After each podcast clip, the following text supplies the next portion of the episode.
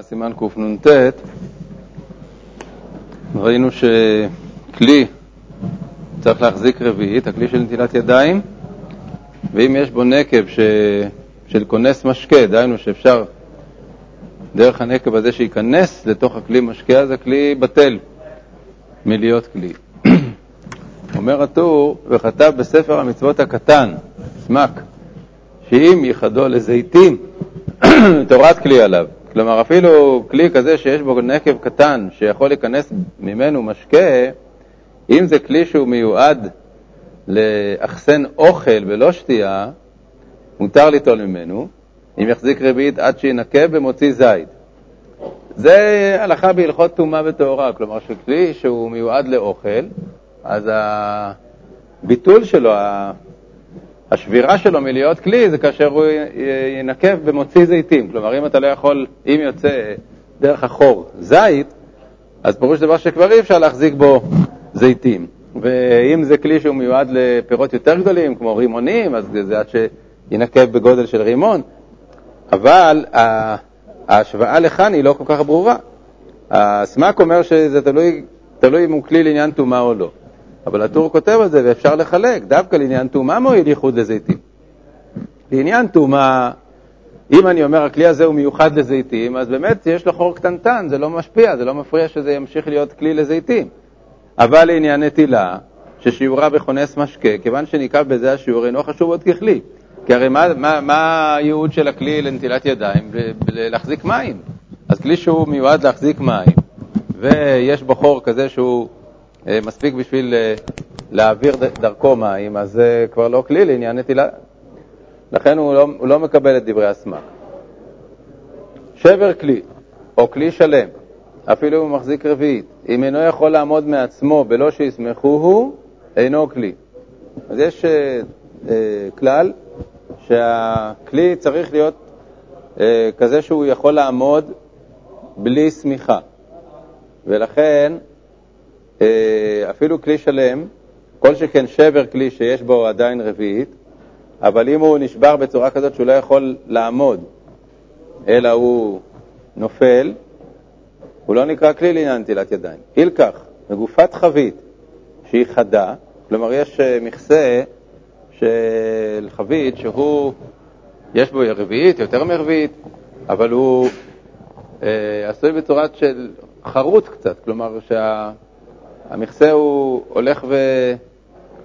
ונעשה חד כלפי מעלה, בצורת חרוט, אז אה, איך אתה יכול להחזיק בו את המים? הרי אתה יכול להחזיק אותו ביד, אבל אתה לא יכול להעמיד אותו. אם תעמיד אותו הוא ייפול, יישפך. אז אה, אה, הוא פסול לנטילת ידיים. הילקח מגופת חבית שהיא חדה, אין נוטלים ממנה. אבל אם תקנה שיכולה לעמוד מעצמה ולקבל רביעית, נוטלים ממנה. כלומר, זה שזה מגופה, זה היה מגופה, אפילו אם זה שבר כלי, זה לא אכפתי. אם זה שבר כלי שהוא עכשיו מחזיק רביעית, הוא יכול לעמוד, אפילו אם זה המכסה של כלי, שהוא יכול לעמוד בפני עצמו, למשל אם החרוט הזה הוא למעלה פחוס, יש uh, סיר שהמכסה שלו הוא מכסה שיכול להחזיק רביעית מים, והקצה וה, העליון שלו הוא, הוא פחוס באופן שהוא יכול לעמוד, אז uh, בסדר, זה בסדר גמור.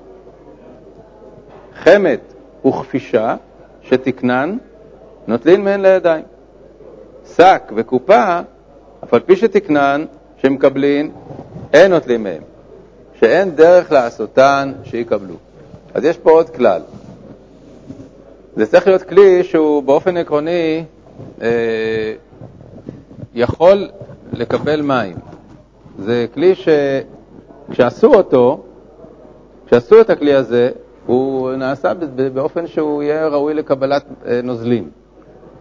אז חמת וכפישה שהם עשויים מעור, זה כלים מעור, הם אה, בהחלט יכולים לקבל נוזלים. אפשר להחזיק אה, נוזלים בתוך כלי עור, זה היה גם, די מקובל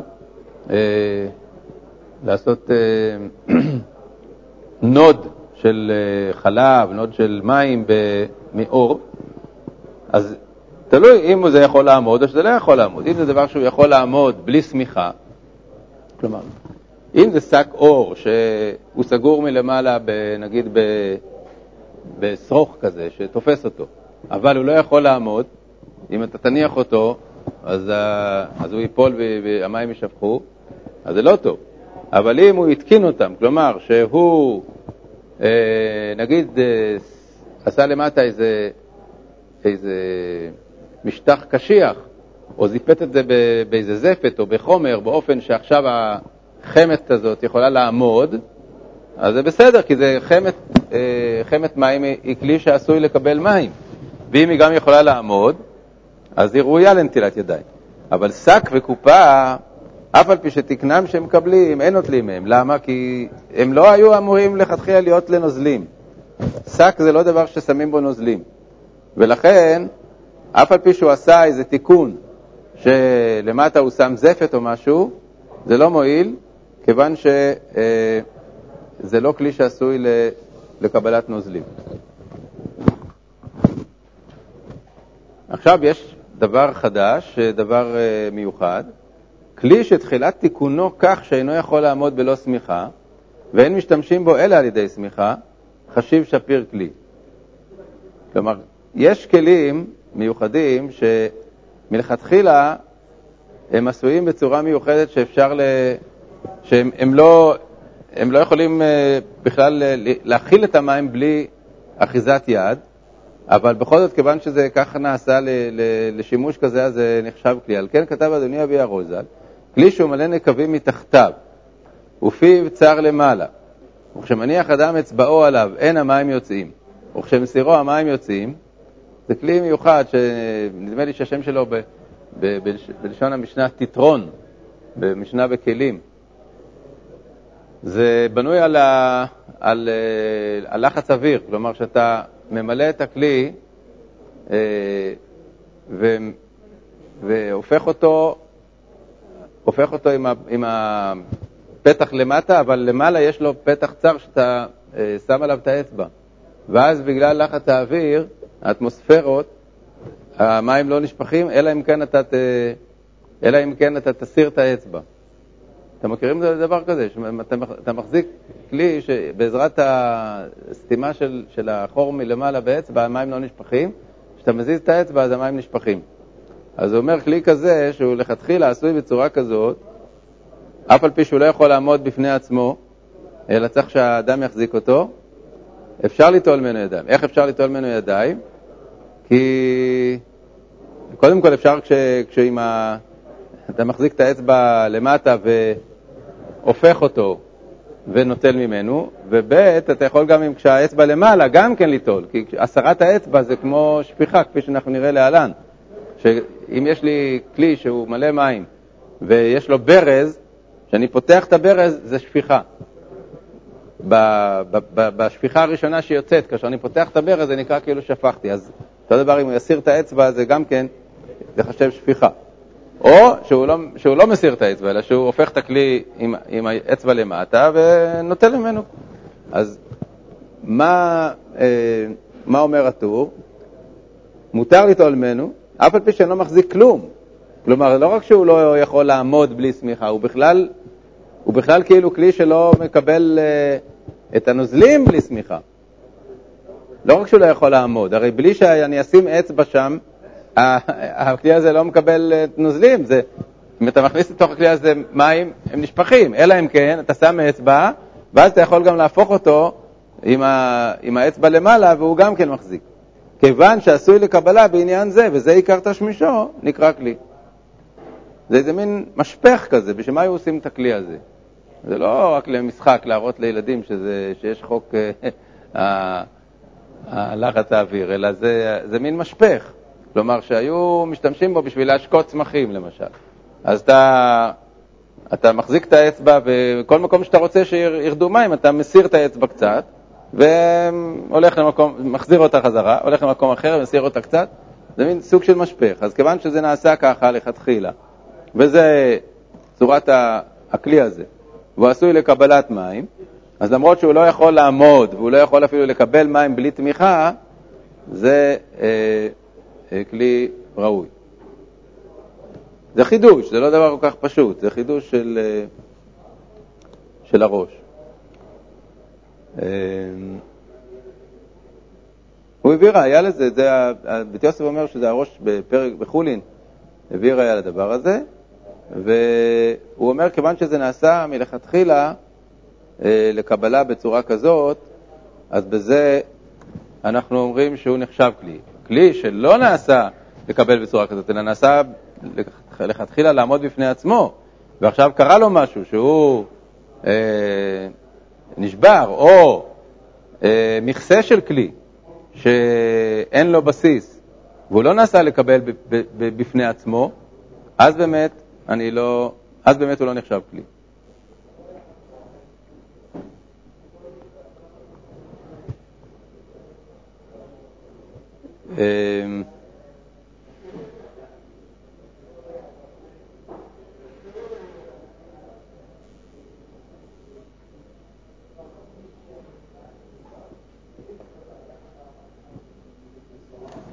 כן. ולא ייתן מים לחברו בחופניו, שאין נוטלים הכלי. כלומר, אפשר היה לחשוב שאדם ייקח בחופניו רביעית, זה יהיה בסדר בזמן שהוא ישפוך את זה על חברו? לא, צריך להיות כלי ממש. כתב הרמב"ם ז"ל, כלי שנשבר, שבירה המטהרתו מידי טומאה, אין נוטלים ממנו לידיים, מפני שהוא שבר כלי.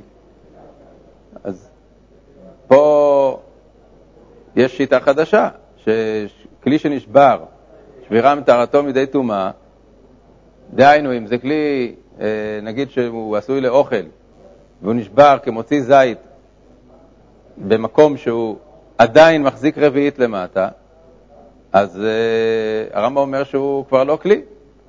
זה בניגוד למה שאמרנו מקודם, מפני שאם הוא לא מחזיק רביעית מהשבר למטה, אז מה, מה, מה הדיון? הרי אמרנו שאפילו בכונס משקה הוא כבר, uh, הוא כבר נפסל. בית יוסף אומר, משמע אפילו מחזיק רביעית מן השבר ולמטה, מה יראה? שאם לא כן, מה יראה נשבר? Uh, אז זה דעת הרמב"ם שאם הוא ניתר מטומאתו, הוא כבר אה, לא נחשב אה, כלי, ויש פה בעיה, מפני שהטור לכאורה כתב לפני, לפני כן לא ככה, ו, והוא כתב שאם הכלי נשבר באופן שיש מתחת השבר אה, רביעית, או סתם שבר כלי שהוא מחזיק רביעית, אז הוא כשר. פה הוא כותב כאילו ב, ב, בלי מחלוקת, כלומר לא, לא כמחלוקת אלא כדין, שאם הוא נשבר שבירה מטהרתו מדי טומאה, אין נוטלים ממנו לידיים. ויש פה באמת שתי דעות שונות. אז uh, יש uh, אריכות פה בבית יוסף, האם באמת אפשר ליישב את הדברים, או שזה שתי דעות שונות. בכל אופן, uh, להלכה קיימה לנו שכלי שנשבר, אם יש בו רביעית מן השבר ולמטה, והוא נוטל דרך ה... השבר, דרך הנקב, או אם זה שבר כלי שאין בו, נשאר חתיכת כלי, שבר, שהוא יכול לעמוד, אין בו נקב, אלא שהוא בעצמו רק שבר של כלי, אם יש בו רביעית, זה בסדר. וצריך שיבואו המים מכוח אדם. העניין של כוח גברא בנטילת ידיים, זה, זאת הלכה חשובה, ש... אה, צריך שהנתינה של המים תהיה בכוח אדם ולא מאליה, וגם שהוא לא יטבול את הידיים במים. כלומר, אם זה מים שהם בכלי, אז אם אתה טובל את הידיים בתוך הכלי, זה לא טוב. בזה יש מחלוקת. כלומר, יש אומרים, יש דעת ההלכות גדולות, הבאג, שאם יש לך כלי שהוא מחזיק רביעית, אז אם אתה טובל את הידיים בתוכו, זה גם כן טוב. זה או שאתה שופך מהכלי על הידיים, או שאתה מכניס את הידיים בתוך הכלי. אבל הטור חולק על זה. הוא, רוב הראשונים חולקים על הבאג, וצריך שיבואו מים מכוח אדם, דלא כהלכות גדולות שכתבו שמותר להטביל ידיו בכלי. דאמר רבא, היי אריתא דדלאי, אין נוטלים ממנו לידיים. פירוש, צינור שדולים מים מן היאור ושופכים בו, והוא נמשך ממנו להשקות השדה. אין אדם יכול לתת ידיו לתוכו כדי שיקלחו המים עליהם, משום דלא אתי מכוח גברא, שכבר פסק כוח השופך. אז זאת גמרא מפורשת, אז מה, מה עושה הבהג עם הגמרא הזאת? אז בתרצים ראשונים שיש הבדל בין, אה, בין אה, הצינור הזה שהוא מונח בקרקע, ששם אה, אי אפשר לטבול, לבין כלי. כלומר, צריך דין כלי בנטילת ידיים. אז אם יש כלי שהוא ראוי לנטילת ידיים ויש בו רביעית, אומר הבאג, אפשר גם לטבול בו את הידיים. אבל אם אין כלי, אלא האדם שפך, מי... הוא מילא מהיאור ושפך לתוך צינור שמונח על הקרקע, והמים כבר זורמים בתוך הצינור, לא במקום של השפיכה, אז שם אי אפשר לטבול ידיים. זה לא, לא טובל בכלי והוא לא, ואין בו כוח גברא, כי הוא לא נמצא במקום של השפיכה. ואין מטבילים בו את הידיים, פירוש שמטבלם בתוכו לא חשיב טבילה לטהורה מכוח טבילה דשאובים הם. אם זה, היה, אם זה היה מקווה, אז ודאי שזה היה מועיל גם לנטילת ידיים, כפי שעוד מעט נראה. ואם מקרב ידי לגבי דבלה, פירוש שקרב ידיו למקום שפיכת הכלי, והמים באים מכוח הראשון של השופך על ידיו, שפיר דמי. אם, מה, מה קורה? אדם שופ, מ, מ, דולה מים בכלי, בדלי נגיד, מה, ממעיין, או ממקווה, ממים, מים, לא משנה ממה, והוא שופך את זה לתוך צינור כדי שזה יגיע למקום אחר להשקות. אז אם אתה נמצא עם הידיים שלך במקום שהוא שופך, ודאי שזה בסדר. אבל אם אתה נמצא רחוק מהמקום שהוא שפך, אז שם זה כבר לא נקרא כוח גברא. למרות שהמים זורמים מזה שהוא שפך אותם, אבל זה, זה, זה, זה, זה כבר רחוק, אז זה לא נקרא כוח גברא, ולכן שם אתה לא יכול לשים את הידיים אה, ולהיטהר, ואפילו לשיטת הבהג, שאפשר לטבול ידיים בכלי גם בלי כוח גברא, זה, זה רק בכלי ולא בצינור כזה שמונח בקרקע. ואם ה, ה, הידיים שלך על יד המקום שהדבלה שפך, אז ברור שזה בסדר.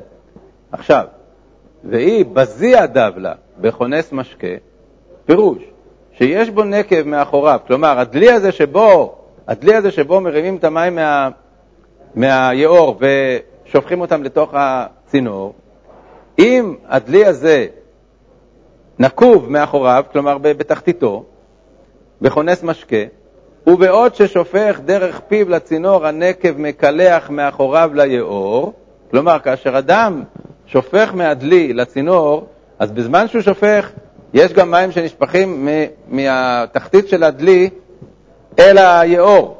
כלומר, שיש בעצם חיבור כרגע בין היאור, שזה מקווה כשר, מעיין, ים, נחל, לא משנה, לבין הדלי ולבין המים שזורמים בצינור. זה נקרא מצב של ניצוק. ניצוק שמחבר אותך ליאור, אז אתה נקרא שאתה טובל את הידיים במקווה. ובעוד ששופך דרך פיו לצינור הנקב מקלח מאחוריו ליאור, מטבילים בו הידיים. פירוש וטהורים מכוח טבילה, וחשיב כאילו הטבילם ביאור. דניצוק זה מחבר הכלי ליאור, וחשיב עם שבצינור מחוברים למימי היאור, וחשיב כאילו מטבילן ביאור עצמו. אף על גב דניצוק כזה לא חשיב חיבור לעניין טבילה. בטבילה של כל הגוף, איזה, איזה חיבור צריך בין מים לבין המקווה? אתם יודעים במקרה? איזה גודל של חיבור? שיש לי איזה, איזה כלי של מים, אה, מים שהם אה, שאובים, ואני רוצה לחבר אותם למקווה, לחבר אותם למקום שהוא אה, כשר לטבילה, אז יש, יש אה, שיעור של כשפופרת הנוד. זה שיעור, אם תסתכלו במקוואות של היום, אז יש תמיד בכל מקווה בצד יש פתח עגול שהוא מחובר למים המי גשמים. כלומר שממלאים אה, מים רגילים בתוך המקווה מהברז, אבל זה מים שאובים. איך זה הופך להיות מקווה? על ידי חיבור כשפופרת הנוד למי גשמים, שזה מחבר אותו למקווה הכשר, ואז הכל נקרא מקווה אחד. אז לגבי טבילה במקווה, לא היה מספיק חור קטן של כונס משקה. אבל לגבי נטילת ידיים, שזה מדרבנן, אז החור הזה ככונס משקה שמחבר את המים של המקווה אל המים האלה שפה בצינור, דרך הדלי, זה ניצוק שהוא מספיק לגבי אה, נטילת ידיים. אז כשאני טובל את הידיים בצינור פה, למרות שזה בלי כוח גברא, כי זה כבר אחרי המקום של השפיכה בהרבה, אבל אני נקרא, אני נקרא פשוט כטובל במקווה, ולטבול ידיים במקווה ודאי שמותר. אנחנו נראה שיש אה, ברכה אפילו, יש שאלה לגבי הברכה, אם מברכים על נטילת ידיים או על טבילת ידיים, אבל ודאי שאפשר לתאר ידיים לאכילה על ידי טבילתם במקווה. חבית שיש בה מים, מניחה על ברכיו ומטח ונוטל ממנה לידיים, דחשיב שפיר מכוח גברא. זה שאני עם.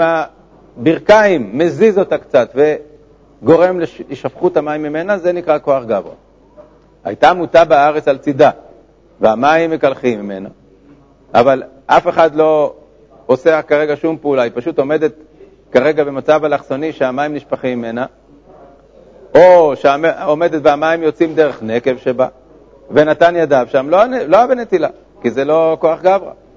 אבל אם היה ברזה בנקב והסירו וקיבל המים על ידיו, חשיב שפיר כוח גברא. הפתיחה של ברז זה נקרא כוח גברא, וצריך להחזירו ולהסירו בכל שפיכה ושפיכה. כלומר, כשאני פותח את הברז, השפיכה הראשונה נקראת כוח גברא. אם זה ממשיך אחר כך לזרום, זה לא יהיה כבר uh, טוב בפעם הבאה לשפיכה השנייה. אבל אם אני סוגר עוד פעם את הברז ושוב פותח, זה נקרא כוח גברא. קוף פסול ייתן לידיים. זה לא כוח של כל בעל חיים, אלא דווקא כוח של אדם. אבל כל אדם, אפילו חירש, שוטה וקטן, גוי או נידה, כשרים.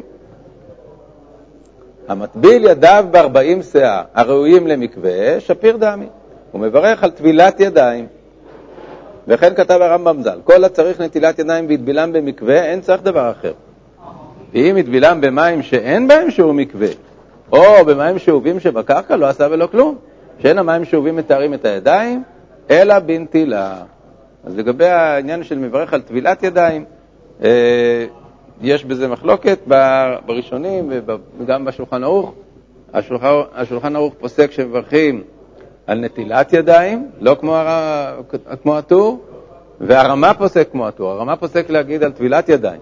והאחרונים אה, דווקא מסכימים, גם האחרונים האשכנזים מסכימים דווקא עם השולחן ערוך לברך, אפילו בטבילה, לברך את הברכה הרגילה על נטילת ידיים, אלא אם כן, אלא אם כן, זה טבילה במים שלא ראויים לנטילה, שאנחנו נראה להלן בסימן הבא, שיש מים שהם לא ראויים לנטילה, אבל הם ראויים לטבילה, אז שם נברך על טבילת ידיים, כי זה לא ראוי לנטילה, אבל מים שהם היו ראויים ליטול מהם, גם אם אתה אה, טובל בהם את הידיים, אז מברכים על נטילת ידיים. כלומר, למעשה בשבילנו, אדם שנמצא בים ורוצה ליטול ידיים לפת, הוא טובל את הידיים בתוך הים, שזה, הים זה כידוע מקווה כשר ומהודר, ומברך על נטילת ידיים. אותו דבר במעיין וכדומה. בוקר טוב.